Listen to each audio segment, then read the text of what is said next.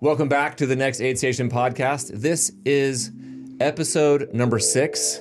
I'm your host, Jake Kilgore. Today, very special guest and incredibly very good friend of mine, Mr. John Frampton, is in studio today with us.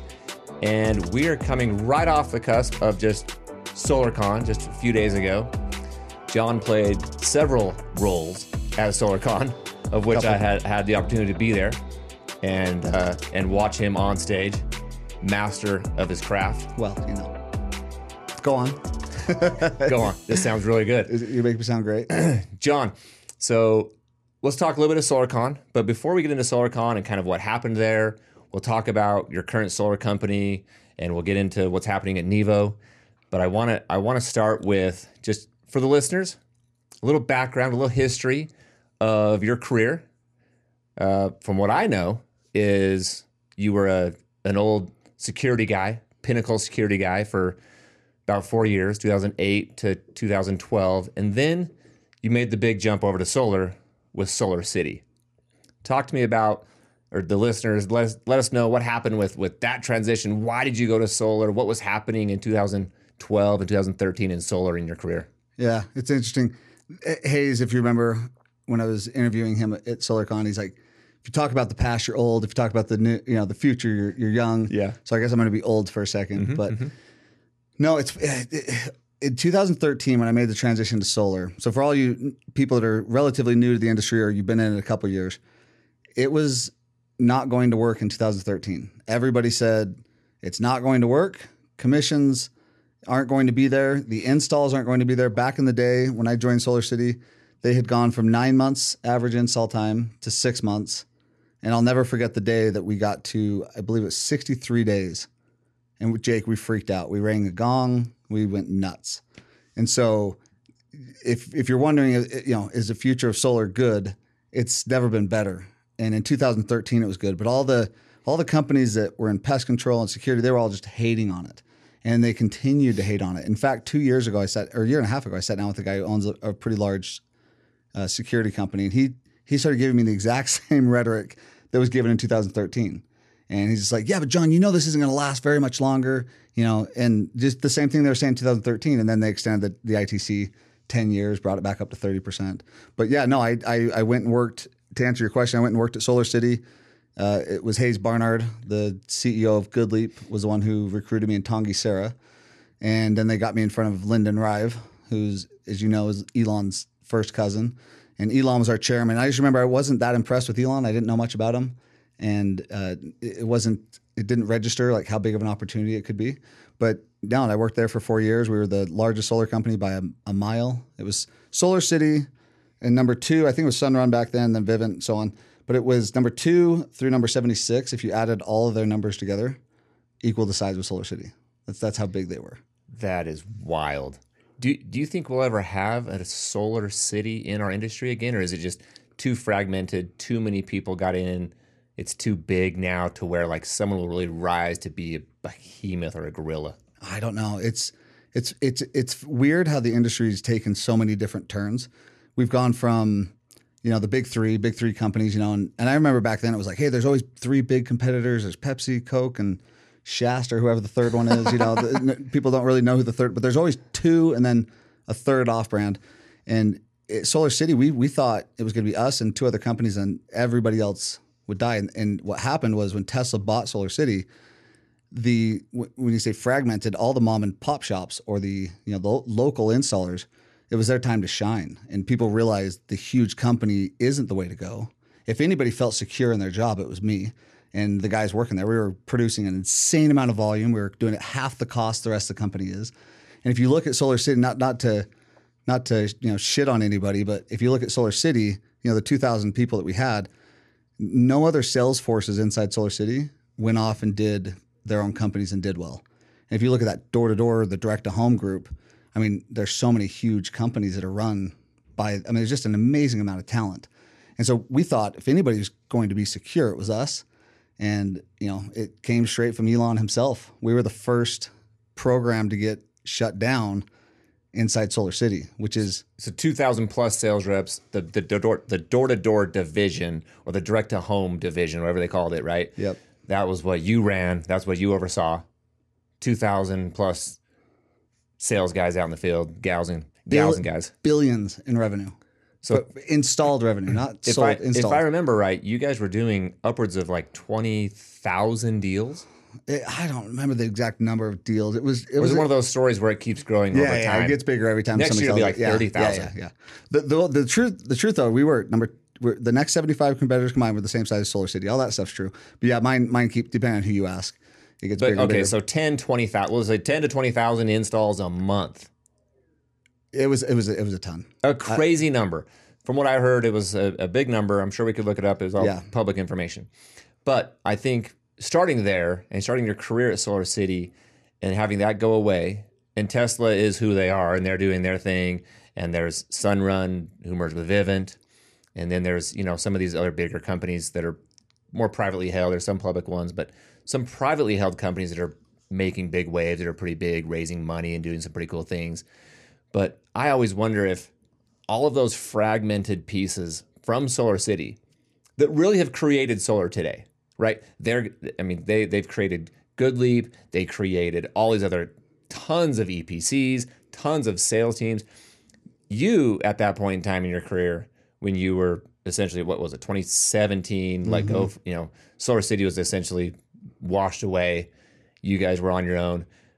Where were you in your personal career at that point? Like, what were you going through personally, and why did you make the next decision that you made? It was so shocking because we were half of the cost of every other sales channel. So we were the most profitable, and we'd earned the respect of everybody at SolarCity, because it wasn't like that from the outset. When I got there, you know, they had a few people. You know, Jared Gillespie and Fusion is a big company out of Arizona. He was there before I was. Court Reynolds, who now works at Sunrun, and Jesse Folsom. They were the two that actually helped recruit me to go there. And what we did was the unthinkable. I mean, we you know, every time we see people from SolarCity, it's kind of like people that were in Afghanistan together or Vietnam. It's like we just have that common war together. Oh yeah, like and when Elon came in and we were the first channel to go, I think it was very thoughtful on his end. It's like, that's a huge message to send to the rest of the company. That's like, hey, doesn't matter that they're the most profitable. It doesn't matter that they're producing the most volume. It could potentially jeopardize our brand. And this isn't the direction we're going. And so we knew at that point, everybody else in SolarCity, they knew, oh no, if the best is the first to get dismantled. And it was shortly after he let go of his cousins. Mm-hmm. You know, the founders of the company, and then they got rid of the call center, and then they got rid of customer service, and actually the call center ended up being a little bit later, and then eventually the Home Depot's, you know, went with it. But it was devastating, Jake. It was devastating. I mean, and I've ran One Solar and learned from some of these great leaders that we have running in our industry, and one of the sayings that I have tried to run my business by is you can't be the leader unless you can make the tough decisions. So in that instance, it felt like Elon was making a tough decision. And now looking at it, it's like, it didn't take very long to figure out, I think he made the right call. Oh, Tesla's a top 5 residential solar installer, and they have 0 sales reps, outside sales reps. Yeah.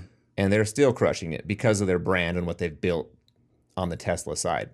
So you leave, you're dismissed or whatever you want to call it, right? You guys are all let go. And now you have this large network of sales teams, of sales groups and sales people. And I think you had kind of a sales dealership at that time, right? Kind of, yeah. I think what was going through my head was anything I was thinking about, it felt like JV ball. And I had some amazing companies make me some really amazing offers to bring me in as a C-level and come help run their companies. And nothing felt, it was like, man, we were in the NFL. You know, we were winning championships year after year after year, and everything else felt like JV ball. And not to say like I was better than that. It just, when you're rolling, you know, your cubicles right here, and Lyndon Rive and Hayes Barnard and Tanguy Serra, they're all right there. You're in proximity of the smartest minds, you know, not just in solar, but like they're some of the smartest business minds around. Mm-hmm. And so to see them go off and have the success they've had with GoodLeap wasn't shocking at all. Any of us that knew them, we knew for sure that was going to work. You know, and I could have easily gone and worked with those guys. Those are my homies, Paul, Steph, and all them. Like, I could have said, hey, I'm going to come jump in with GoodLeap. But what happened was when Lyndon came back, it was a shock to me for sure. We knew we were going to change our strategy in SolarCity and where we were going. And I'm sure this is going to be very boring for a lot of people, but anybody who worked at SolarCity is probably like, okay, all right, tell us what really happened. Because I haven't really talked about it since. But Elon was, Lyndon was. I'm going to cut you off just for 1 second. I think it's incredibly interesting because a large majority of people in solar weren't even around when SolarCity was around. Most people in solar have been in solar since, what, 2018, 19, like 3, 4, 5 years. So this we are aging ourselves, but we're talking about the beginning of solar as we know it in America really was SolarCity. Yeah. And I think that the history of that creates the pathway for what we're doing today and why it's so fragmented with all these sales teams and all these EPCs, but they all really like are probably 2 or 3 connections away from SolarCity. 100%. For sure. If not one connection. One degree. And they don't even realize. Yeah. That, you know, that's, but yeah, no, I had called all those guys to get their opinion when I started Nivo and, you know, some guidance for that matter. And I didn't end up talking to Lyndon until we were in business 8 or 9 months, and I reached out to Lyndon, and you know, he was super responsive and it was awesome. I haven't talked to him in a couple of years, and I just said, hey, I just want to pick your brain, you know, and just find out how you built such an amazing company with such amazing values, because I really want to transfer that into my company.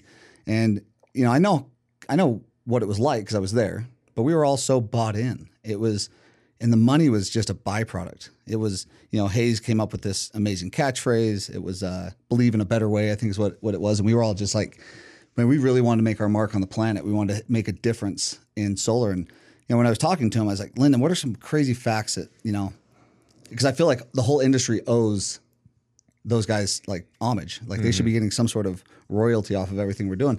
It was $25 million a year that he was spending in governmental affairs.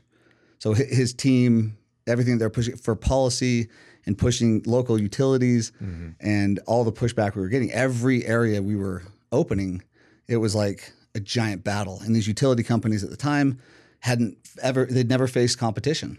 And so if you've ever gone up against somebody who's been a monopoly and they've never had competition, they freak out. They start slinging mud. They're doing all the stuff that we know doesn't work.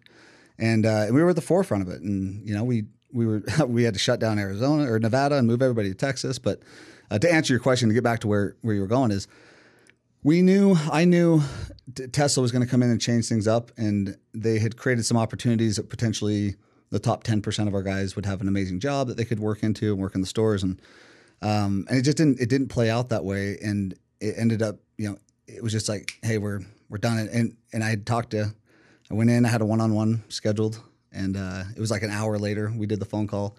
And one of the things I think I'm most proud of, at least, is Lyndon was just going to do the phone call, and he's just kind of like, hey, you go do your thing. And it was a conference call. I was like, no, I'm going to sit right by your side and deliver the message with you. And it was devastating. And I think a lot of guys thought I had some like backdoor plan or something, and he did. I had a really good offer to stay and figure out, you know, a spot and a role in Tesla, and he just wasn't even an option for me. Like, just, you know, my team that had bled with me, like there's just no way I was going to stick around. And so, yeah, Jake, it was devastating to say the least. And it's funny because in the moment, you know, we had worked so dang hard to build what we built, and in the moment it was like it was just the end.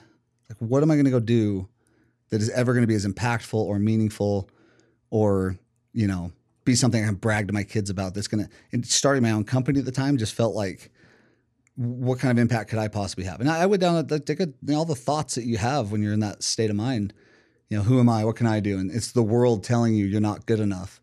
And it's funny because I preach positivity and I preach, you know, the being able to shrug the negative things in my life off. And I've been relatively good at it, but this one caught me, man. It caught me, and I was paralyzed for a bit. And I think that's part of what we're trying to learn in our careers. Part of what this podcast is about, in this next aid station mentality. I think everyone that knows John Frampton is like upbeat. He's funny. He's there. You're such a live energy in the show and in the moment.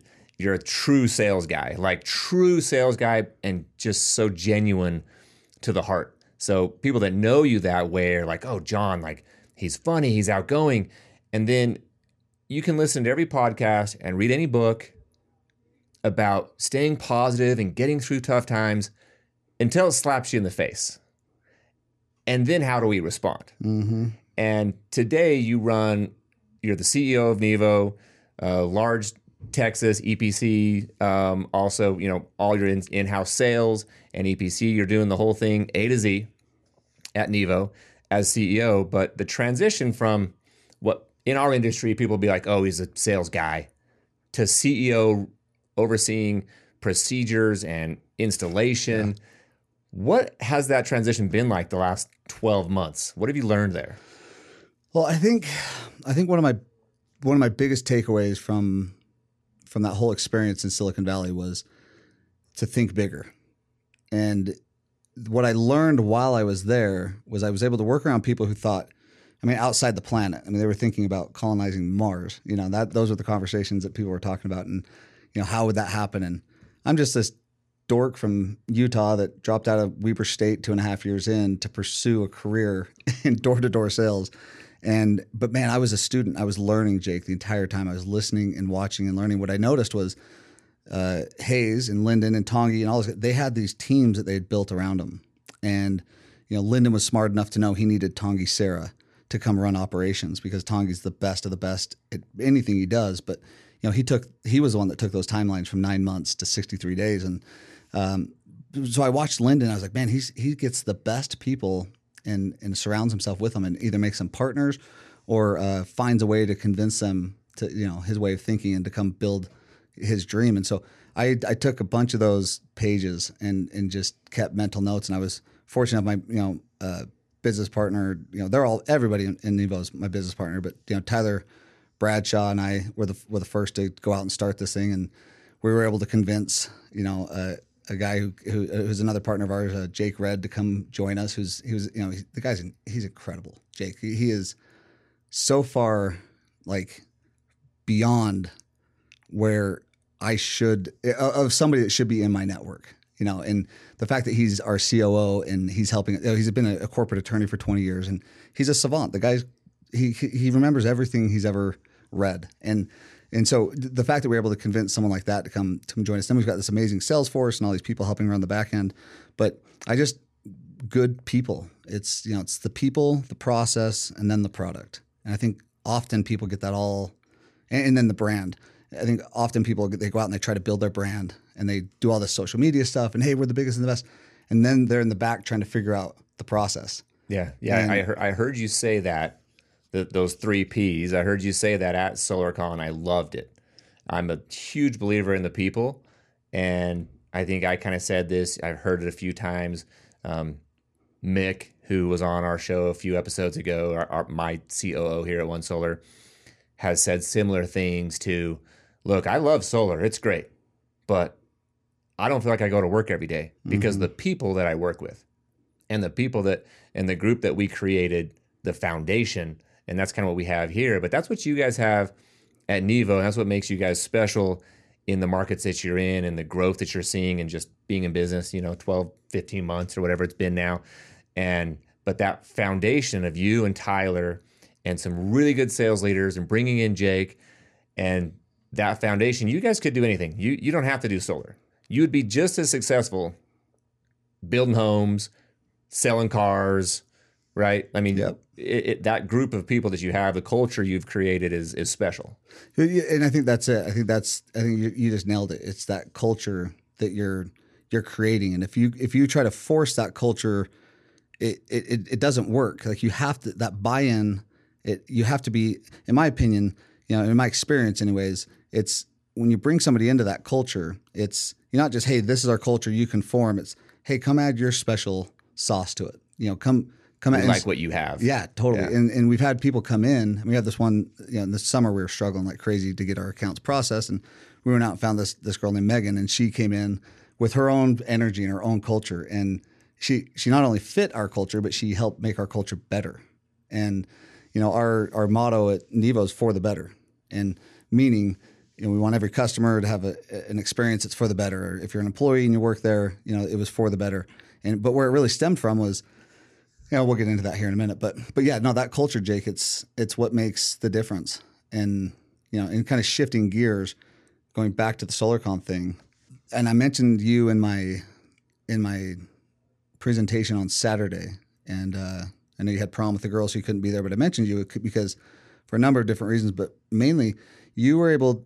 You were one of the first people I sat down with and talked to about starting an EPC, and you warned me. You told me all the ugly things. Mm-hmm. And what did I tell you? Oh, I mean, a lot. But you scared the hell out of me, honestly.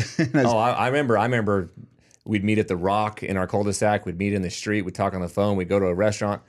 We talked a lot for weeks and months. I remember laying in my bed in July with COVID, talking to you on the phone about all of this that's happening and what to do, right? And I remember going, dude, I don't know, man. Like, it's hard. It's really hard. It's really, really hard. And then giving you examples of why it's hard. Yeah. And it's funny. You listened, and then you're like, okay, I'm still going to do it. Yeah, I almost felt like there were times where I'm like, does he know that this is pushing me to do this? Is he strategically trying to get me fired up? Because sometimes it did work. So I'm like, all right, if Jake doesn't, you know, I knew how much you believed in me. And the fact that I almost felt like there was a little bit of doubt, I was like, I'm going to go prove Jake not wrong, but I'm going to prove him right. I'm going to prove him I am as good as I say I am type of thing, you know? Yeah, I can do this. I can put this together. That sounds really hard, and maybe I'm up for the challenge.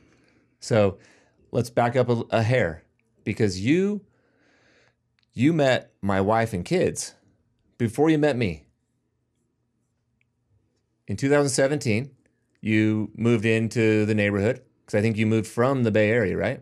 Yeah. You moved from the Bay Area after that SolarCity, you know, kind of, I don't know what they called it, if that was a layoff or a let go, or we're just dismantling the sales teams, whatever we're doing. And you moved back home because you and Morgan are both from Davis County, both from Utah, right here where I'm from. And you guys bought a beautiful home in the cul-de-sac where I live. And you met Bree and the kids. I was on a short vacation in Florence, Colorado, a 2-year vacation.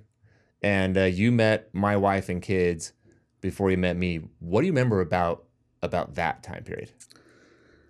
Oh man, I'm not going to get emotional on this podcast. I'm going to try my best to keep this together. Jake, I remember everything like it was yesterday. So to clear things up, I bought what was our dream home at the time. We moved from California, moved back to Utah. It was good times. It was happy times. Even though I was going through, you know, from a career perspective, it was devastating. I had plenty of money and was able to take some time to really strategically pick my next move. And I moved back, and I had a friend that came over to visit me at the house. He's like, hey, that's Jake Kilgore's house. I'm like, yeah. And he knew your story in detail. I mean, he knew it intimately. And he sat there for an hour and a half and just said how you're one of the best guys out there. And, you know, and I'm not going to make excuses for you, because that's what I love about you, is I've never once heard you make an excuse about your entire situation. But you know, he had a list of things on what had happened with you, and I'd known of that situation. I'm like, oh, that's him. I'm like, oh my gosh, his wife and kids are so nice. And Jake, I just remember everybody saying, John, you're going to be fine. Oh, John, you always figure things out. Everything always happens. You know, you always figure a way to make things turn into something positive. And I just didn't feel like it. I felt like crap. And my family was rallying around me. They were all instilling confidence in me, but I didn't have anybody to like put their arm around me and say, hey man, like, I know you were really struggling, and not because they didn't want to, but because I don't think they realized I needed that. And I was broken. I was hurt. I was really hurt. I felt like I'd let a lot of people down. And then I met your wife and had one conversation with her and was just blown away with, you know, your situation and everything that happened. And I remember watching specifically, not to bring church into this, but I remember when you came home, like your energy was so, I mean, it was just like, I'll never forget the look on your face, and the look on Bree's face had completely changed, man. Like your wife's countenance had gone from, you know, just like, got to make it through this. I'm going to make it through this, to it's like you just put life in her. And I'll never forget, I sat behind you and I watched you put your arm around your wife, and she was as close to a person as she could possibly get. and your family was just like complete. And I remember just watching that whole thing thinking, here I am whining about my situation. And this dude goes and he comes back. His family's doing amazing. First of all, your family's amazing for making it through that. But you didn't skip a beat. You did not skip a beat. And that was around the time I started thinking, John, you got to stop feeling sorry for yourself. Everybody's got something bigger going on. And you could say the same. There's somebody that's dealing with, cancer and, a life-threatening illness that's like, hey, what I went through was nothing. And that's how I felt. I felt like what I was going through was nothing. And when I met you, I was blown away with your energy. And you and I clicked right out the gate. It was like you're like a long-lost brother. I mean, you and I got along from the outset, and we haven't looked back. But I'll never forget like how I felt watching, and I'm so grateful. I am so beyond grateful that you've shared your stuff with me, but also even if we never knew each other, the fact I was able to witness and watch the transformation of your family and everything that they went through. You've got the best family, man. Like you just do. Well, thank you. Thanks. No, that story, touches me, my family, hopefully, some of the people listening, that there is light at the end of the tunnel. And I remember, I say that phrase because the day I checked in and I self-surrendered in Florence, no one knew but my wife and kids, no one at work, my parents, my siblings. And I remember sending a text message just from outside the gate, just as I was leaving, to maybe 3 or 4 different kind of group messages, my siblings, my parents, and some, my partners. And I remember sending a text saying like, today is the first day where there's just this tiny glimpse of light at the end of the tunnel, which, because it'd been dark for so long, that now I finally am. This is you going in? This is me going in. Me going in, saying, okay, like today there's a tiny, tiny glimpse, a ray of light at the end of the tunnel. And every day going forward, it's going to get just slightly brighter. So for the next 2 or 3 years, it's going to get a little brighter, a little better every single day going in. And then coming home, it's like that light is bright, right? Like I think I mentioned the other day, it was like that day was like one of, if not the best day of my life, right? Coming home. So having that perspective and trying to just be positive, it is hard. It is incredibly hard. And like I said, you can read every book and every podcast and whatever, listen to every speech in the world. But until you get punched in the mouth and you're going through it yourself, you really don't know how you're going to respond.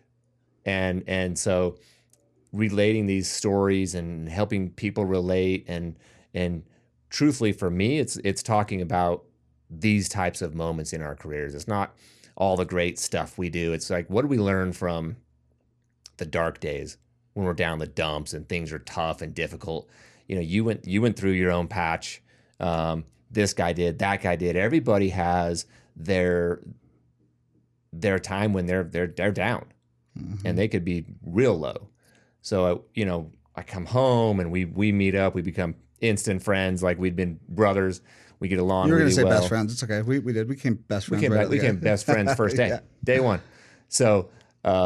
John's married to Morgan, 5 amazing boys, and our cul-de-sac is live and vibrant because of the High Crest Best, and we have a great time together. So inside of this, so you have had these patches where you really struggled, and what did you look for, and where'd you get inspiration to be like, I got to pull myself out of this? Like you've made good money, you've been on stage, you've done well in your career, and then you've been in spots in your career and in your life. You're like, man, I don't know if I can do this. Like, did you lose confidence? What was that? What were some of those moments like? These are just what 2-3 years ago. Yeah, it's not that long ago. Oh, absolutely, yes. You question yourself, you lose confidence, you start listening to the world. You're not good enough, and. Again, my family, I've got the best family. I've got 2 sisters, 4 brothers. I'm the youngest of 7. My parents are awesome. I had a very charmed childhood. I didn't grow up rich, didn't grow up poor. My mom cleaned houses to make sure we had, the school clothes that we wanted or whatever. And like it was just like my parents were great, and my siblings installed confidence in me from the day I was born. And so I've always felt really fortunate that I've had two sisters that were like two amazing moms and aunts that, you know, that raised me. And then my four brothers have always been such good examples. But I think they thought, you know, it's Johnny, he'll figure it out. He's okay. And inside I was dying. I was just like, where am I going to go and have that big of an impact again? And it truly wasn't the money I missed out on, because the Tesla stock would have turned into, you know, 50, 60, 70. I mean, it was a lot of money that was left on the table. And it was what I was going to do with that and whose lives I was hoping to try to bless with that. And I think had it come that way, I don't want to say it would have come too easy, but man, Jake, I am grateful that I didn't get that money in Tesla stock. I genuinely am grateful for the hell that I went through, because it taught me everything I needed to know to start Nivo. And you would think it would be like, oh, it's all the stuff you learned. Those 4 years at SolarCity were great, and I did. I learned, it was kind of like I got my MBA from, you know, Silicon Valley or whatever, and I did. I learned a ton, but it was the shit that I went through is what taught me. And it wasn't SolarCity. I didn't understand. I didn't learn the lesson there. I had to get beat down again. Mm-hmm. So in between SolarCity and Nivo, there were a few pit stops in there that lasted a year-ish, 9 to 12 months. Yep. This one didn't work out for whatever reason. Now let's try this one. And you've always been able to, because of your network and your ability to just perform. And I mean, you have this knowledge and this base that you could make any company successful. And everyone realizes that. So your opportunities are endless. And you have this opportunity, and you're like, okay, I'm gonna grab that one, and it didn't work out, and then this one, and this one. I think you had about three opportunities in there that looked really good, felt really good, didn't work out. What is it about Nivo that is so special? Well, back up to answer your question you asked a few minutes ago. It's so a couple things. So, first of all, like I made millions along the way, and so I can't complain. So while things didn't work out, I was making money. And so I'm so grateful for the industry and the opportunities that are out there. And so from a financial perspective, you would look at it and be like, no, you did really well. You were fine. Yeah. But that was not the plan. The plan was to change as many people's lives as I possibly can be a part of, because you can't change their life. They have to change it. But I wanted to build a platform that they could come in and change their life on. And that's why when your book came out, man, it resonated with me so hard, because you kept talking about aid stations. And by the way, I'm so grateful to be on this podcast in the top 10, number 6. But Jake, you were, and I remember reading your book and I was just thinking the whole time, like, Jake was one of my aid stations. And I think you can't just have one. I think you need several. Like you always talk about, you have different people that will hand you stuff and help you. And it's like, you were one of my main aid stations, and I didn't learn the lessons I needed to learn when the SolarCity thing happened. Then I had, you know, another one happened. It was super personal, and I wasn't my best self. They weren't their best selves, and I didn't quite learn it from that one. But well, I did actually. That's where my lesson started. Taught you something. That's where I started learning that, okay, you're not a victim. Like sometimes you do this to yourself. Sometimes other people do it to you. But regardless, you're not a victim. You have the ability to choose how you respond to that situation. These are some of the things you taught me. As I was talking to you, you think about all the people I have in my life. And Jake Red was one of those guys I would call. Hayes and Tanguy were people I'd call. Paul Steffen. I had a lot of really good mentors. But the one I leaned on the most was the guy who just got out of prison, and he knew some shit. He had gone through some stuff. And I kept going back to you, because I'm like, if he can go through everything he went through and be as positive.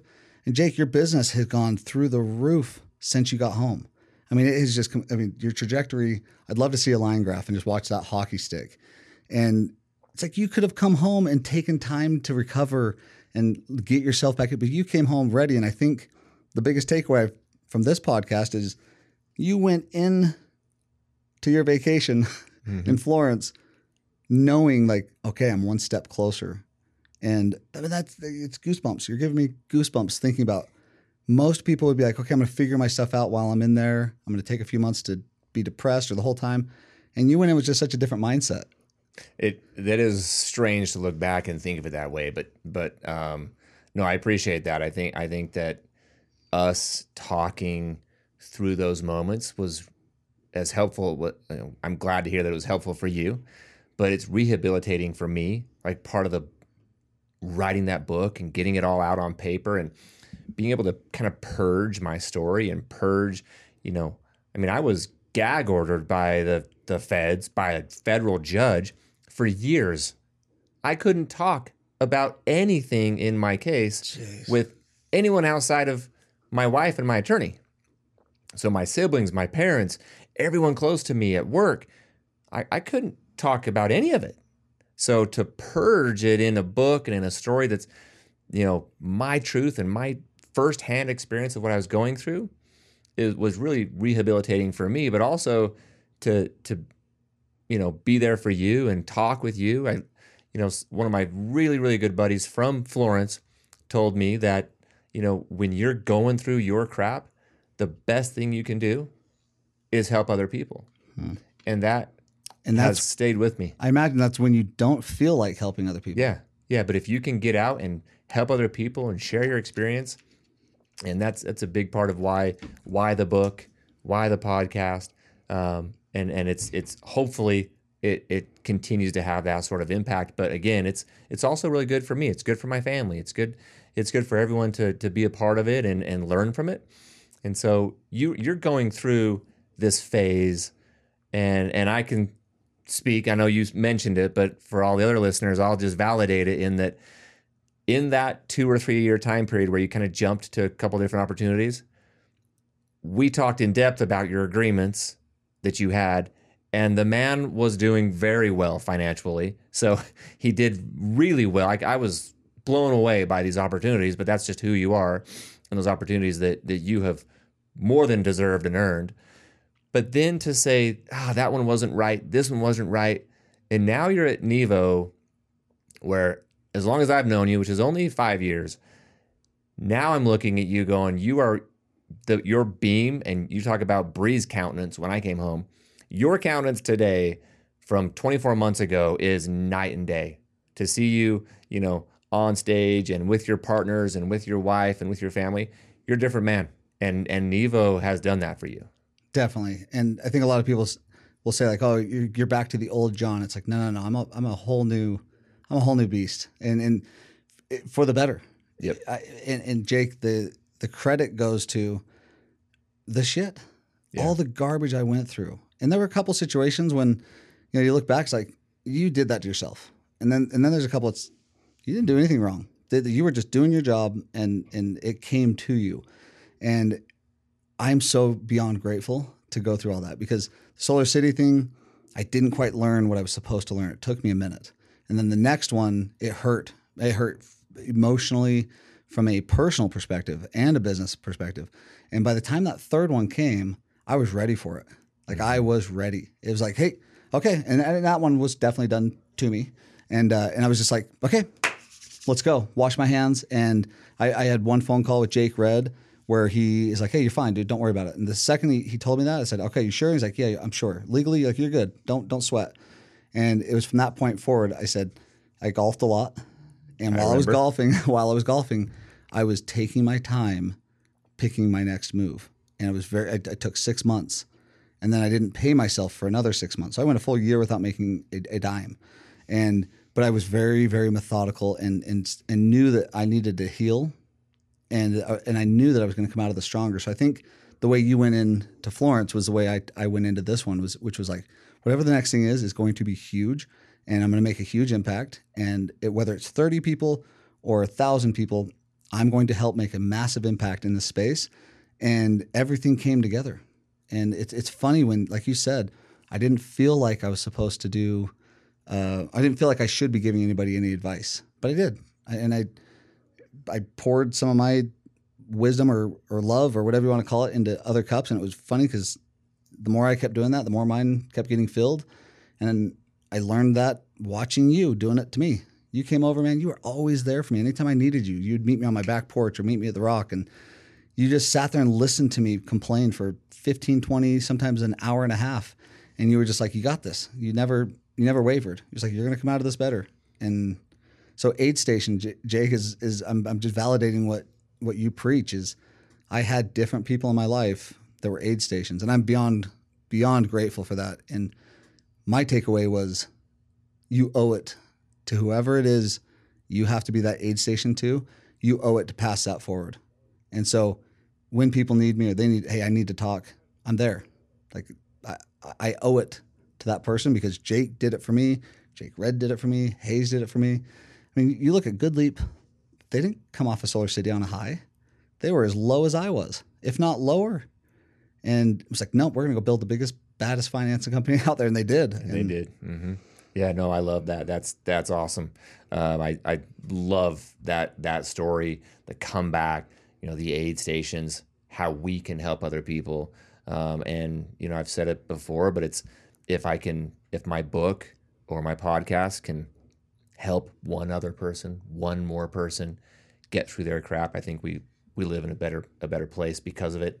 And it's fun, it's rehabilitating, but everyone is going through their crap. And if you haven't, you're going to. Mm-hmm. And how are you going to respond? And if this next aid station mentality can help you do that, awesome.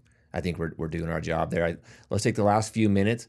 I really want to talk. Let's move into your current state of mind, what your company's doing today.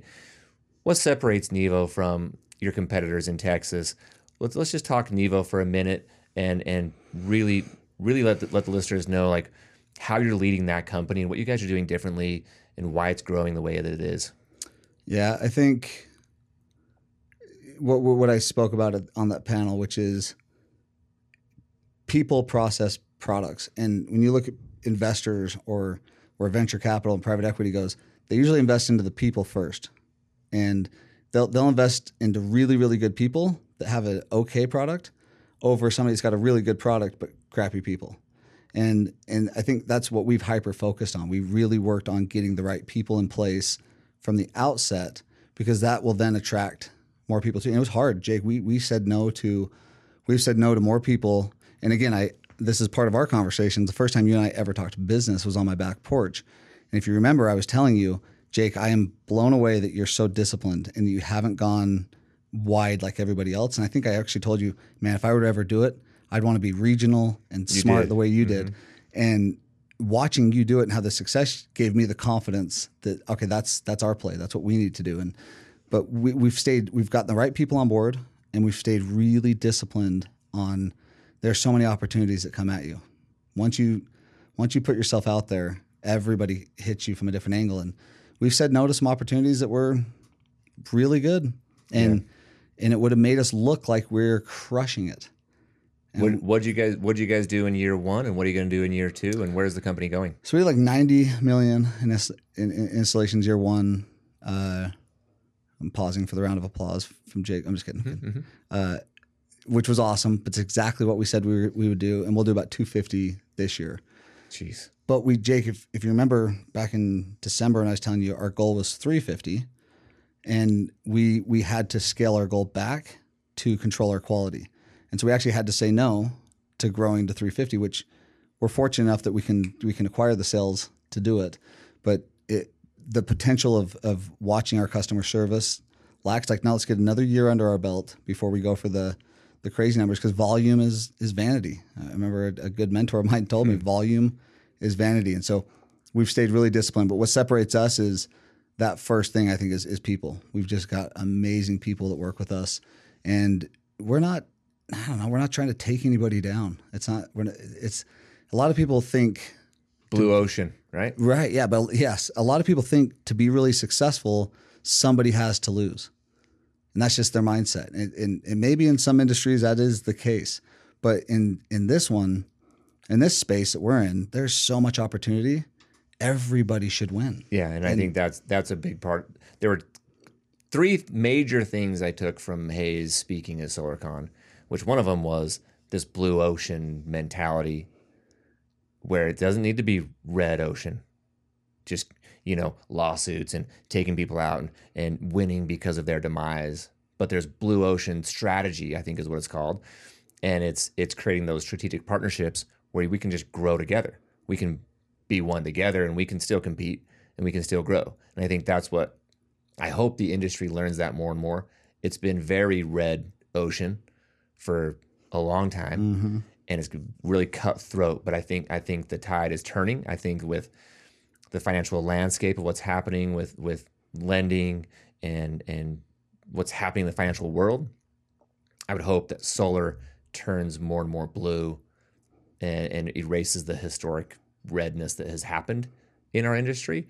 And I think that, you know, we are in a position to do that. Oh, 100%. You know, what's funny about Hayes saying that is I heard that for the first time 10 years ago, where Hayes was the sales leader at the company. He was one everybody's looking to for confidence and guidance. And he was just full of just crazy energy, a lot more in your face than he is now. And he said it back then, you know, hey, when people would come in from other companies and they would rag on their old company, it was a red flag. It's like, hey, they're just going to come work here and end up doing the same thing. And so people that thought that way weren't attracted to us, but people who thought, hey, everybody should win, were attracted. And Hayes, when he said it back then, I'm going to be honest, I thought it was just a sales pitch. I thought it was just part of his Jedi mind tricks to get people to come work here. And after about a year, it's like, oh my gosh, he really doesn't say bad things about other people. And then after 2 years, 3 years, it's like he really does want other people to win.